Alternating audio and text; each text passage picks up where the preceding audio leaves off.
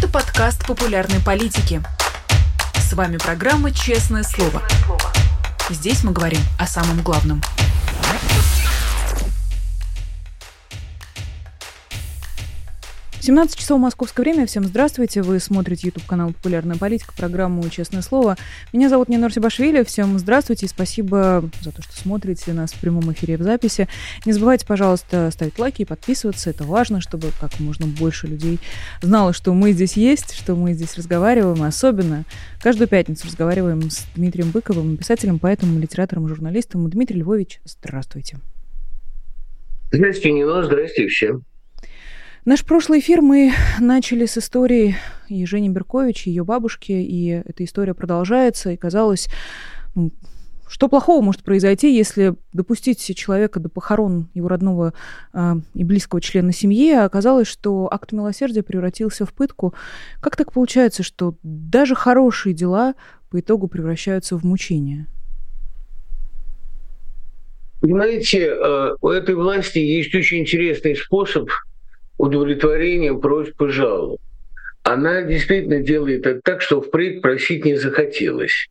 Вот отпустили Женю Беркович, и при этом, кстати говоря, многие некогда приличные люди, которые успели сильно испортить свою репутацию, многие провластные, кстати говоря, представители э, театра, э, кинематографа, э, даже, насколько я знаю, литературы, подали голос в поддержку Жени Веркович. Это для них была такая своего рода репутационная луковка, по Достоевскому говоря. А многих объединила эта петиция, многим говорили, нельзя унижаться, нельзя просить, эту власть ни о чем нельзя умолять и так далее. Ну вот это якобы сработало. Сработало письмо, написанное в очень э, смиренных тонах, и Женю Беркович, которую не выпускали к живой бабушке, выпустили постоять у гроба. Даже положить цветы в гроб не дали, потому что в цветах можно было что-нибудь ей передать. Мало ли, ампулу с ядом или записку.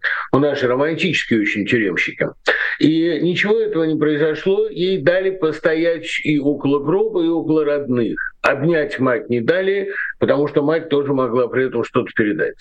А причем э, сами э, члены семьи Жени Беркович попросили не негодовать публично, потому что хоть что-то сделано, и, видимо, это был максимум того, что дракон мог себе позволить. А везли 14 часов из Москвы в Ленинград, при этом единственный раз выводили на оправку в наручниках, при этом в ледяном автозаке. А в тех же условиях везли назад. Из-за этого э, перенесли суд а, по продлению мер пресечения. В общем, э, максимум того, что могли а они с этого поиметь, они поимели. Они попытали Беркович, заставили унизиться творческую интеллигенцию и э, вдобавок оставили ее до 10 января в СИЗО без каких-либо следственных действий, без каких-либо внятных обвинений и без какой-либо мотивировки этого продления. Что там Беркович могла со своими дочерьми приемными натворить на воле за это время, никто никому не объясняет. Значит, э, Говорит ли это о каком-то смягчении режима? Разумеется, нет. Это говорит только об одном, чтобы просить стало неповадно, потому что э, просьба на десятую долю будет уважена, а на девять десятых будет состоять из унижений, э, пыток и очередных подтверждений. Ничего вы с нами не сделаете, а мы с вами сделаем все, что захотим. А меня другое занимает, чем им так досадила именно Беркович. Я подозреваю, что не спектаклем «Финист Ясный Сокол» и не своей правозащитной деятельностью, а прежде стихами, потому что как поэт она в последние два года набрала огромную силу. И в этом я черпаю некоторый источник надежды, потому что как ни говори, а все-таки там, где к поэзии относятся настолько всерьез, какое-то будущее у страны еще осталось. Как, ну, как не ужасно это звучит. Дмитрий Львович, а когда это решение было принято, позволить Жене Берковичу проститься со своей бабушкой? Это дракон пытался быть хорошим, он просто не умеет это делать нормально? Или с самого начала была задумана пытка? И но они не пытаются, не хотят и не заинтересованы быть хорошими. Тут вот тут надо сразу, понимаете, сразу отсечь вот эту версию, что они пытаются выглядеть человечными, что у них есть резон как-то понравиться правозащитной общественности и Западу. Этого нет, это глупости, этого не будет никогда. Они давно отринули всякие западные мнения и методы, они а, отказались от любых попыток внедрять или хотя бы уважать общечеловеческие ценности. Наоборот, они хотят быть плохими, очень плохими, самыми плохими. Как говорил Калигула, пусть ненавидят, лишь бы боялись. Это, кстати, он цитировал, кого-то, начитанный был малый. Дело в том, что э, страх и ненависть – это то, чем они э, питаются, им это необходимо. И я полагаю, что с самого начала у них была установка очень простая, чтобы не повадно стало просить. У них, понимаете, вот это очень важно, у них действительно нет берегов у них действительно нет ни моральных ограничителей, а в сущности ни материальных, потому что сколько положить им совершенно не важно. Страна, которая сейчас кладет своих граждан и уничтожает украинцев в чудовищных количествах и показала полное свое презрение к человеческой жизни, гордо рапортует, что у нее средняя продолжительность жизни повысилась до 74 лет. Не знаю, откуда Владимир Путин взял эти данные, но ясно, что продолжительность жизни россиян, мягко говоря, и качество этой жизни не являются для него приоритетом. Это очень серьезно. Это действительно человек, которому а, на человеческую жизнь плевать с высокой колокольни, на которую он забрался и которую он контролирует. Поэтому а, никаких надежд на то, что они хотят смягчаться, демонстрировать доброту, гуманизм, нет. Они хотят демонстрировать чистое людоедство, чтобы никто не смел рта открыть, и все публичное пространство было забетонировано. И вы совершенно справедливо заметили, Дмитрий Львович, может быть, они действительно, они это власти делают все возможное, чтобы никто их ни о чем не просил. Но как не просить, когда в тюрьмах продолжают находиться люди, которым даже физически очень плохо. Речь уже теперь про Сашу Скочеленко, ведь в ее поддержку было тоже направлено письмо. А, человек с таким состоянием здоровья, как Саша Скочеленко, просто не должен быть в тюрьме. У нее очень серьезные хронические заболевания. И уже не очень понятно, просить, и бояться, что будет только хуже, или вообще не просить. Как бы вы поступили, Дмитрий Львович? Нет, а, тут вопрос не в том, чтобы просить. Вопрос в том, чтобы об этом говорить. Не обязательно спросить на интонации. Вопрос в том, чтобы бить в этот набат по, по возможности или лбом в эту стену, как угодно. Естественно, напоминать, да, о вы напоминающие не умолкайте. Там сказано, вы напоминающие о Господе. Напоминать им о Господе, конечно, бессмысленно, но хотя бы напоминать об их злодеяниях необходимо. Тут важен другой момент. Понимаете, вот я вам неделю назад сказал, что нам очень будет о чем поговорить. Потому что тогда в киевской власти только разгорался э, скандал и дискуссия, а сейчас она идет полным ходом, и все украинские блоги широко это обсуждают. Можно ли договариваться было с Россией а, в апреле в Стамбуле прошлого года? Значит, вопрос в одном стоят ли чего-нибудь договоры с этой властью. Договоры о Беркович, договоры о Скочеленко, договоры о судьбе Бучи, о судьбе Киева. Многие сейчас говорят, что вот Арахамия действительно надеялся на реальные переговорные результаты.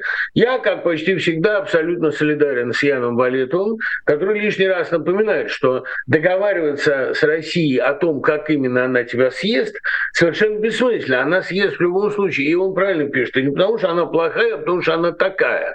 Потому что бывшая империя не хочет отпускать метрополию. Вот говорят, вот и многие сейчас говорят, надо ли было диссидентам покаяться и умолять, чтобы отпустили Скочеленко, надо ли было соглашаться на то, чтобы молчать о всех действиях этой власти, может быть, тогда бы кого-то не схватили или кого-то бы отпустили, надо ли было договариваться после Бучи, может, мы тогда отделаться могли малой кровью, может быть, мы могли войти на условиях внеблоковости а, в контакт с Россией, и она бы нас не тронула. Внеблоковость для сегодняшней Украины – это смертный приговор, потому что тогда ее элементарно станет а, некому защищать. Любые договоры с драконом – это договоры очень временного и очень фальшивого характера. Он договаривается с вами о том, чтобы он успел перевооружиться, вставить новые зубы. Никогда и ни с кем у, у дракона не может, вот пришел, он понимает, что речь идет о важном. У дракона никогда и ни с кем не может быть двусторонних отношений. У него отношения одни. Захавать, сделать своей частью. Я, кстати, прекрасно понимаю, почему Арахами дает сейчас это интервью. Ему казалось, что у него был шанс.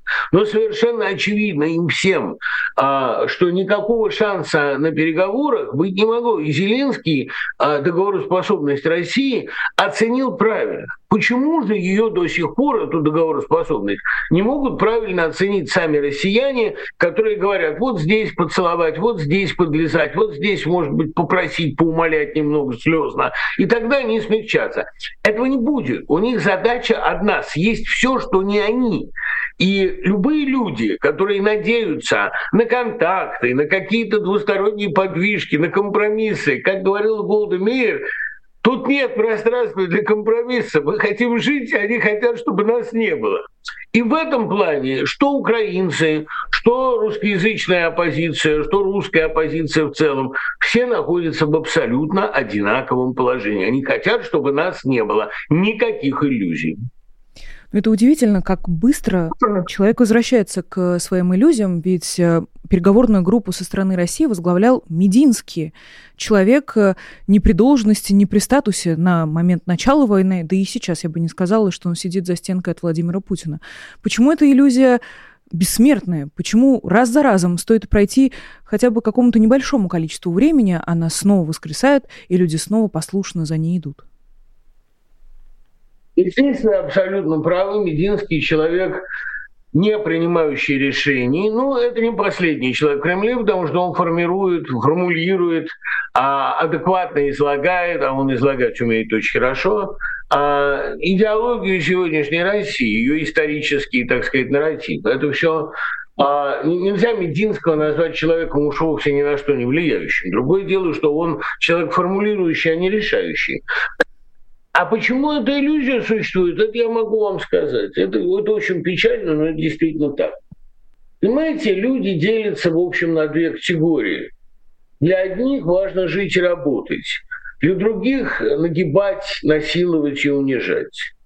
А есть люди, которым есть что делать. Люди, занятые творческим процессом, технологическим прогрессом, а воспитанием детей, а созданием новых институций. В любом случае, формированием и продуцированием чего-то нового, чего-то, чего раньше не было. Есть другие люди, которым интереснее всего разрушать сделанное. Это а опять-таки такой антропологический барьер, почему я эту войну и называю первой антропологической. Одни любят создавать препятствия, бюрократические препоны, мучить, напрягать, в общем, не давать работать. Вот я, понимаете, все-таки я старый уже человек, мне в этом месяце исполнится 56, то есть, а, как говорила одна умная девушка, тебе будет уже под 60. И вот я думаю, почему я за два последних года, которые я не живу в России, успел сделать, написать, проехать, научить, научиться большему, чем за 10, допустим, предыдущих лет в России. Потому что у меня в России все время огромная часть времени уходила на попытки выторговать себе хоть какое-то рабочее пространство. То есть дать мне работать не за такие уж большие деньги. Вообще очень часто совершенно бесплатно, как на эхе, например. Я а, просто реально все время выторговывал, умолял, нажимал, чтобы мне просто разрешили работать. Не бездельничать, как очень многим, не почивать на лаврах, не, как они любят говорить, сладенько кушать и сладенько спать. Это они любят решительно ласкательно сладенько кушать и сладенько спать. А я люблю делать новые вещи, которые кроме меня не умеет делать никто. Новые курсы, новые классы, новые тексты и так далее. Да, повезло бы, так еще и фильмы бы делал. Вот. Но просто э, есть люди, которым нравится работать, и, кстати говоря, новая Украина с азартом и интересом строила себя, и много интереснейших вещей там было сделано, и много, кстати говоря, и карьер блистательных там было построено. Посмотрите, в Украине принимают решения люди от 30, а в России люди от 70. О чем мы говорим? И э, главная их цель это не дать миру обновиться, потому что все спецслужбы во все времена стоят на страже прошлого, лишь бы ничего не случилось, лишь бы как бы чего не вышло. И вся российская бюрократия такова же, лишь бы не состоялась новая страна, новая парадигма, новое поколение, потому что внуки наши в добрый час из мира вычнет и нас. Они не хотят вытесняться. Для них же главная ценность – это остаться навсегда. И, разумеется, все время договариваться с ними, чтобы они дали вот, вот настолько дышать, это унизительное, глупое и бессмысленное занятие. Тут возможно в ответ только одно – железное, без всяких иллюзий, сопротивление.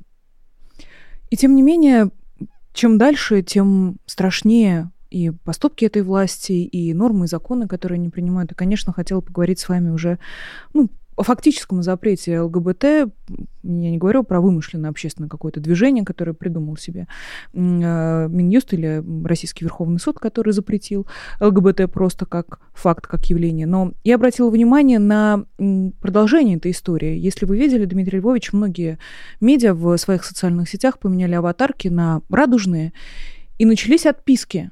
Казалось бы, в момент, когда нужно проявить солидарность и поддержать других, тех, кому сейчас хуже, чем тебе. Люди отвернулись, никак э, не рефлексируя собственное поведение, никак не принуждая себя к разумному, рациональному мышлению. Почему так? Вы понимаете, почему люди так ну, себя ведут? Подождите. Их практика очень простая.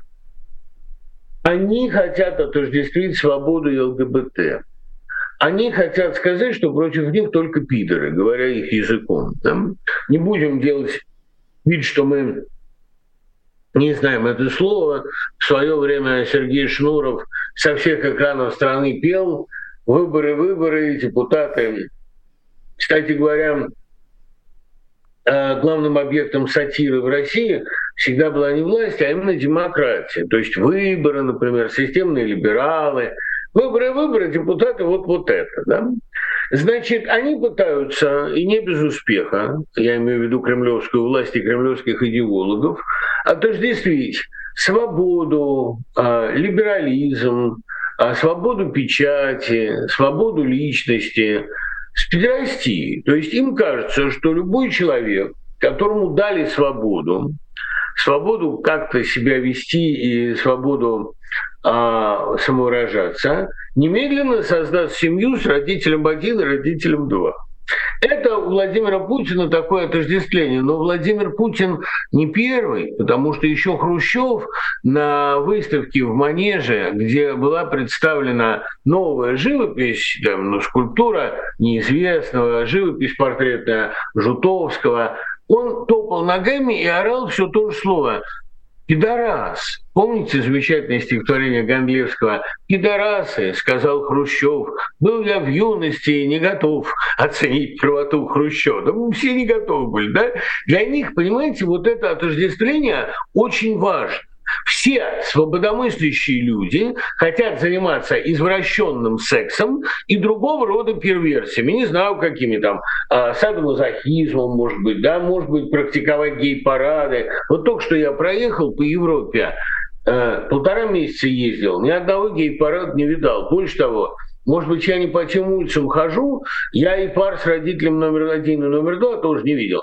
Но дело в том, что, понимаете, ведь сознание российского чекиста, российского спецслужбиста, любого российского руководителя сегодня, оно находится на уровне довольно примитивном. Если в стране есть свобода, то это свобода трахаться в попу. Они иначе этого не понимают. Понимаете, они вообще они мыслят только на уровне попы, в которой, собственно говоря, у них и находятся самые чувствительные органы. Они попой чуют, что делать, потому что ну, головной мозг не работает, это понятно. Значит, э, должен я сказать, что это отождествление ложно, что свобода далеко не всегда предполагает новые сексуальные практики. Но их атака на ЛГБТ, она понятна. И, кстати говоря, и понятно, почему Виктор Пелевин в КГБ, КГБТ высмеивает это. Тоже, в общем, сатира не очень высокого пошиба, потому что писатель не может быть намного умнее среды, в которой живет, и эпохи, в которой действует. А проблема ведь в чем? Понимаете? А свобода человека распоряжаться своей личной жизнью, делать или не делать аборт – а особенно после изнасилования, распоряжаться своим телом, с кем спать, как спать, это все-таки довольно важная часть отдельной частной жизни. Так вот, установка сегодняшней России на то, что у вас отдельной жизни быть не может. Вы должны, проснувшись с утра, решать один вопрос. Как бы мне побыстрее умереть за Отечество? И как бы перед этим побольше других убить? Украинцев, кстати, есть очень хороший ответ. Мы не хотим умирать за Украину, мы хотим убивать за Украину. Их понять можно. А в России вот это вот умереть за такое садомазохистское желание немедленно отдаться начальству и немедленно умереть, потому что своей смертью я приближаю его бессмертие. Как бы это мой вклад в бессмертие Путина. Это давно уже в России такая садомазохистская практика. И им, чем кумушек считать трудиться, им бы на себя обратиться, потому что ничего более извращенного, чем посягательство российской власти на российского гражданина, в мире нет. Это нормальная садомазохистская секта, которая пытается внушить любому человеку а, эротическое желание немедленно умереть за Отечество. Когда-нибудь я подробно разберу их сексуальные сексуальной практики и э, их представления садомазохистские о любви к родине, о любви к начальству и так далее. Но сейчас просто у меня нет времени, но я уже читал курс о том, какие ритуалы практикует садомазохистская Россия, чекистская Россия для того, чтобы вызвать у людей вот это эротическое желание отдаться начальнику. Вот им об этом бы поговорить. Проблема именно в том, что никакой свободы частной жизни в России в ближайшее время не будет и не предполагается в этой системе. Все ваши органы заранее принадлежат государству. Это правда, и поступки власти, как бы страшно это ни звучало, вполне логичные, и одно продолжает другое. Но я же скорее спрашиваю про тех, кто должен был проявить солидарность и поддержку. То, что запрещают не конкретно тебя, а соседа, не значит, что к тебе не придут. Просто сосед выше тебя стоял в очереди. Неужели это непонятно?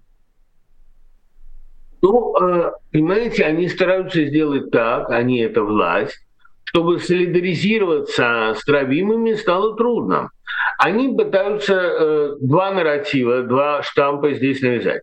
Во-первых, все, кто в России примыкает к оппозиции, это люди с нечестными заработками, с руками по локоть в крови. Так они пытались сделать с Ходорковским. И многие, кстати говоря, когда воздерживались от солидарности с Ходорковским, я хорошо помню, как Нью-Юрский об этом говорил, эту тактику рассказал. Ведь они пытаются тем, кто поддерживает Ходорковского, внушить, да с кем вы солидаризируетесь? У него руки по локоть в крови, они все время повторяли, хотя у них они в крови по плечи. Он же убил мэра Нефтеюганска, он убил того, убил всего. Он вообще убийца. Вы поддерживаете убийцу, а не человека, который борется за свободу. Это они так говорили. Значит, это первая ложная ассоциация, потому что никого Ходорковский не убивал. Кстати, люди, которые делали с ним бизнес, говорят все, что он руководитель жесткий, но империя его прозрачная, и методы его очевидны. Кстати, не зря работал на него в свое время Сурков, который многому у него научился. Не впрок пошло. Вторая ложная идентичность. Они все в этой оппозиции не просто убийцы, но еще и пидорасы. Понимаете, солидаризироваться с убийцей или солидаризироваться с гомосексуалистом большинство обывателей не просто. Ну, просто потому, что у них с молоком матери всосана чудовищная нетерпимость к любому проявлению инаковости. Вы не можете быть другим, у вас не может быть другой цвет кожи. Смотрите, сколько в России сейчас избивают расистов, то есть э, афроамериканцев, а избивают как раз расисты, как раз нацисты. А вы не можете солидаризироваться с человеком иной сексуальной ориентации, потому что это говорит о том, что вы сами пидорас. И еще одна довольно печальная истина, вот это я должен, к сожалению, сказать, России очень а, удобно и выгодно присоединяться к любой травле, прибегать к 25-м, 101-м, как у Евтушенко, да, и добавлять, условно говоря, свою вязанку в чужой костер. Это очень любят, это модно. Но вот вставать поперек травли, кого-либо защищать в России не принято. И любые проявления горизонтальной солидарности, ну вот вы выразите солидарность кому-нибудь, да, тут же, а, вы такой же, как он. Если вы защищаете сексуальное меньшинство, вы принадлежите к сексуальному меньшинству. Если вы защищаете олигарха, он вам заплатил. Если, ну, понимаете, это все равно как вот Христос, который остановил толпу, избивающую блудницу. Он остановил эту толпу, потому что пользуется услугами блудницы. Так мыслила бы российская власть. В России поощряется любое присоединение к травле, и немедленно пресекается на корню, ну, пытаются они пресечь, любую солидарность с кем угодно. Вот ты поддерживаешь Беркович, ты жить, наверное, ведь она жидовка, так и ты жить, наверное. Ты поддерживаешь Петричук, ты, наверное, и сам какой-нибудь Петричук. Ты поддерживаешь Скочеленко, да ты сам, наверное, радужный и сказать, да, я радужный, да, я жид, да, я Петричук, это чрезвычайно трудно. Это можно было говорить, когда там, допустим, а, я Иван Голунов, что, в общем, ничем не чревато, и что-то я не слышу за последнее время никаких общественных активностей Ивана Голунова. А вот сказать, я Иван Сафронов, уже нельзя. Да ты сам шпион, да ты сдаешь русские э, ценности и русские военные секреты американцам. Да ты сам Яшин, ты сам спас спал Собчак. Да ты сам Навальный, ты сам в еле завербован. Вот эти ложные идентичности очень мешают солидарности. А между тем солидарность, вспоминая опыт Польши, это та единственная ценность, которую предавать нельзя никогда. Но говорить о какой-то солидарности в сегодняшней России, это значит, по-моему, компрометировать хорошее слово. Тогда не будем, Дмитрий Львович, тем более э, есть еще одна история, которую я хотела бы с вами обсудить. Наверняка вы следили за тем, как Путин выступал на Всемирном русском соборе, правда, делал это э, с помощью Zoom или Skype, неважно. Путин ну, встретился как бы, как бы с, с телевизором. Да, да, да, да, да. Но для всех э, эффект был именно такой. Владимир Путин парит где-то на огромном экране э, между двух ликов э, Христа. Это вот он так видит свое место в истории. Христос, Владимир Путин и снова Христос? Ну, знаете, разбойник между двумя Христами, мета, старая метафора Набокова, которая много раз уже была процитирована в последнее время, э, в частности, Чернышовым, замечательным публицистом. А то, что он наговорил там, это заслуживало бы отдельного рассмотрения, я думаю, не идеологического, конечно, а такого, ну, а психиатрического. Потому что вот мы встали на пути у мирового господства это на самом деле не так глупо, это важная проговорка. На пути, ну, только не у мирового господства они встали, а на пути у мировой иерархии ценностей. Мировой иерархии ценностей все-таки пока еще на первых местах стоят люди, которые что-то умеют, которые а, продемонстрировали какие-то эксклюзивные новые профессиональные качества, профессиональные идеи и так далее. А вот в иерархии ценностей России стоит тот, кто может всем дать по морде, кто может всех напугать, нажать на кнопку, а всем отравить существование. Они пытались стать не на пути у мирового господства. Никто не претендует сегодня на мировое господство. Ни Китай, который производит больше всех, ни Америка, которая такой главный интеллектуальный танк мира, простите за каламбур с танком.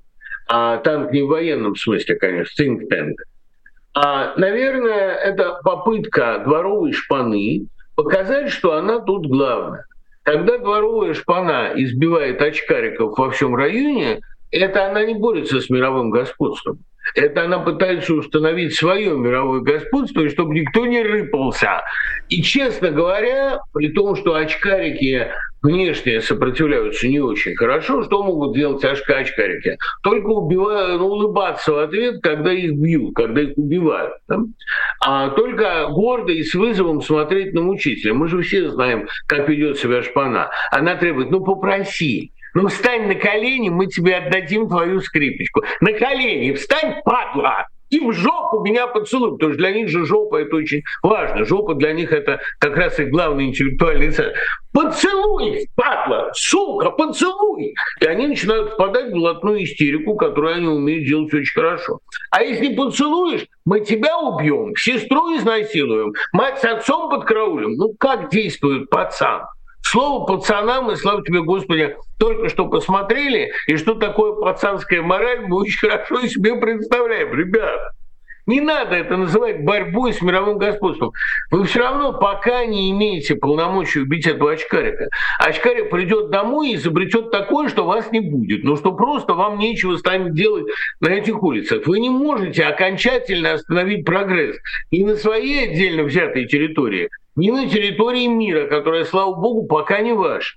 Но э, объяснить это Шпане невозможно. Шпана думает, что пришло ее время и что оно пришло навсегда. Они даже Цоя приватизировали и хором говорят, дальше действовать будем мы. Не будете, ребята, вы не будете действовать ни при каких обстоятельствах, потому что вы не умеете действовать. Вы умеете только вонять и глумиться. И для этой цели собирайте свои идеологические сборища. Не думайте, не надейтесь, через очень небольшое историческое время, не будем конкретизировать, об этом в вашем соборе будут вспоминать ровно с тем же чувством, с каким сегодня пересматривают фильм «Триумф воли».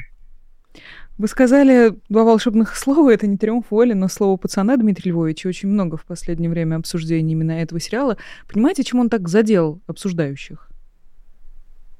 Понимаю. Жовников, во-первых, талантливый человек а он профессионал. Во-вторых, то, что книга э, «Слово пацана» вызвала огромный интерес, и то, что сегодня документальная литература о 90-х, о 80-х очень востребована, это тоже понятно. Мы сейчас живем, в общем, в конце 80-х, а в очередном, ну, пока, пока еще в начале.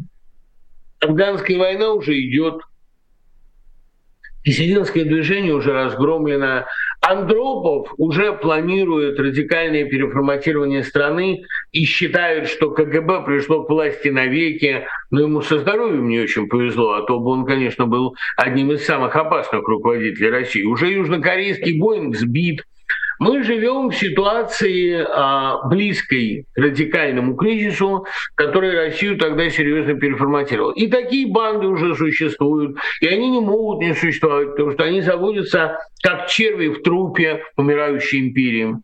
И вторая вещь, несколько, пожалуй, более опасная.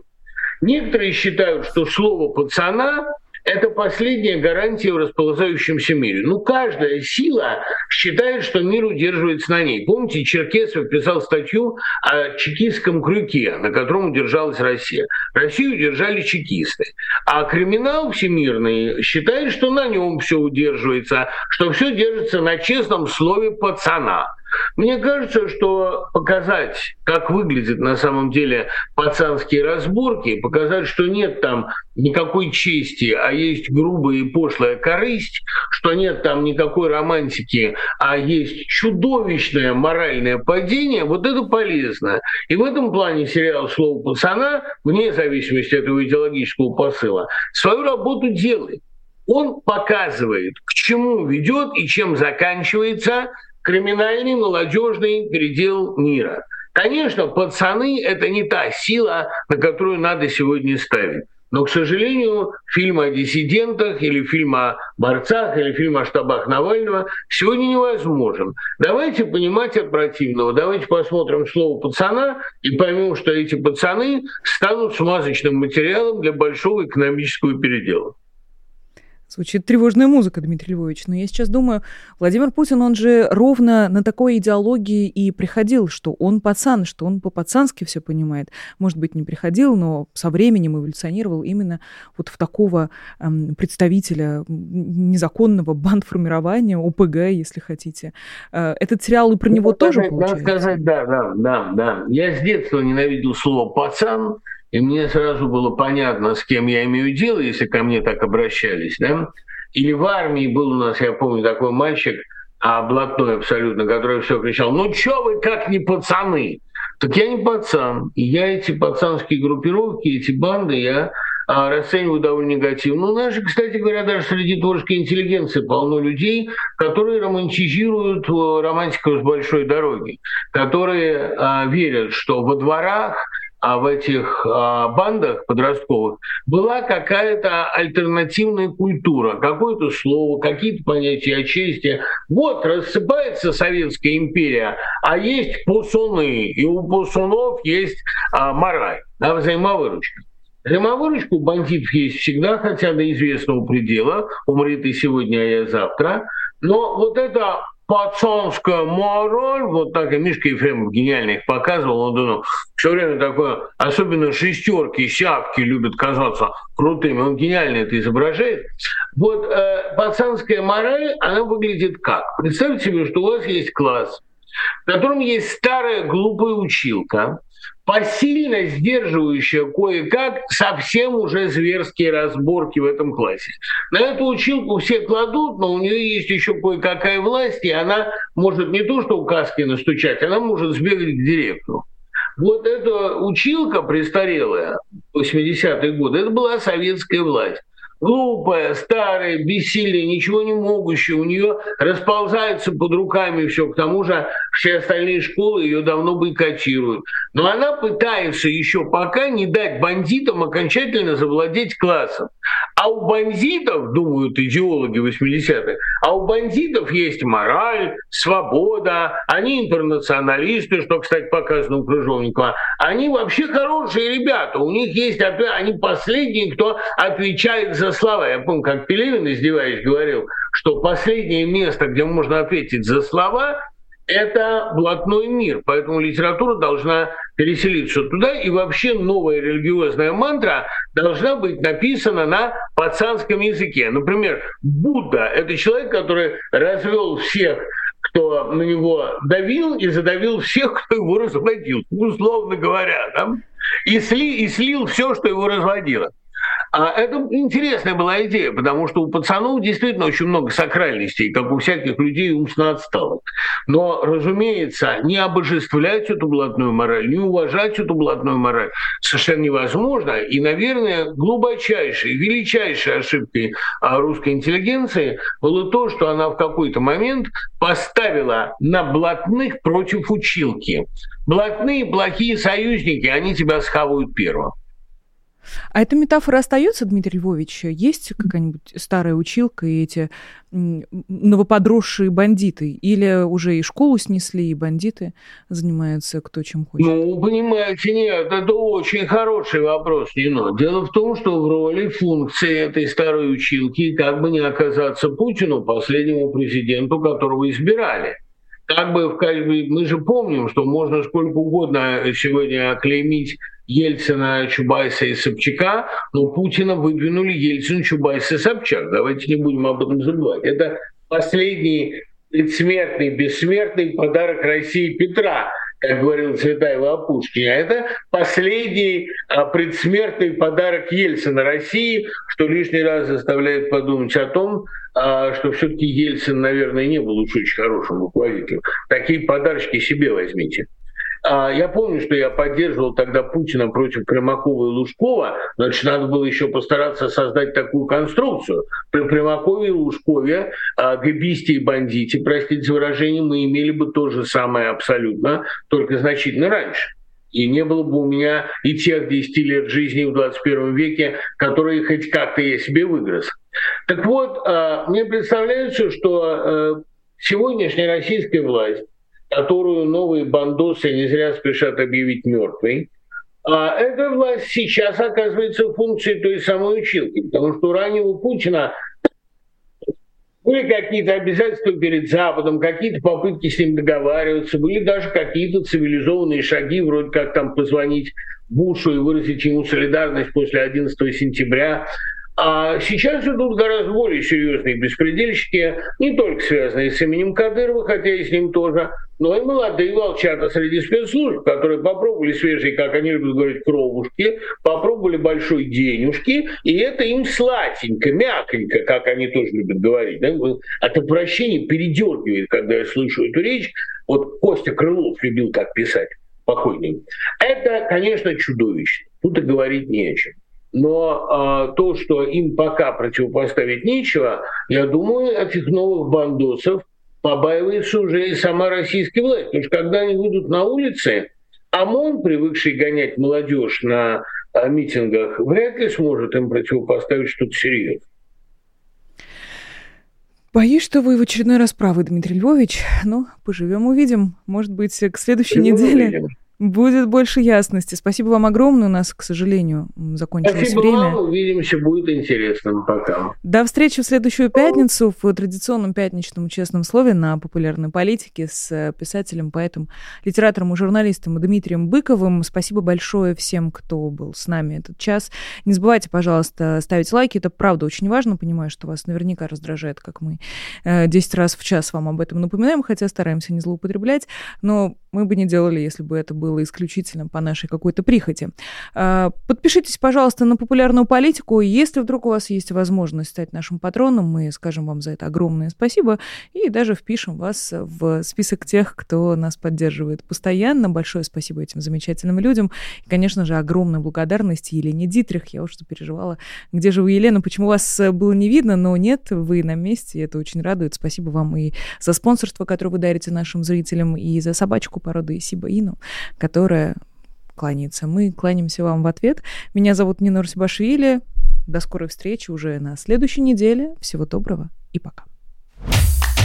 Вы слушали подкаст «Популярные политики». Мы выходим на Apple Podcast, Google Podcast, Spotify и SoundCloud. А еще подписывайтесь на наш канал в YouTube.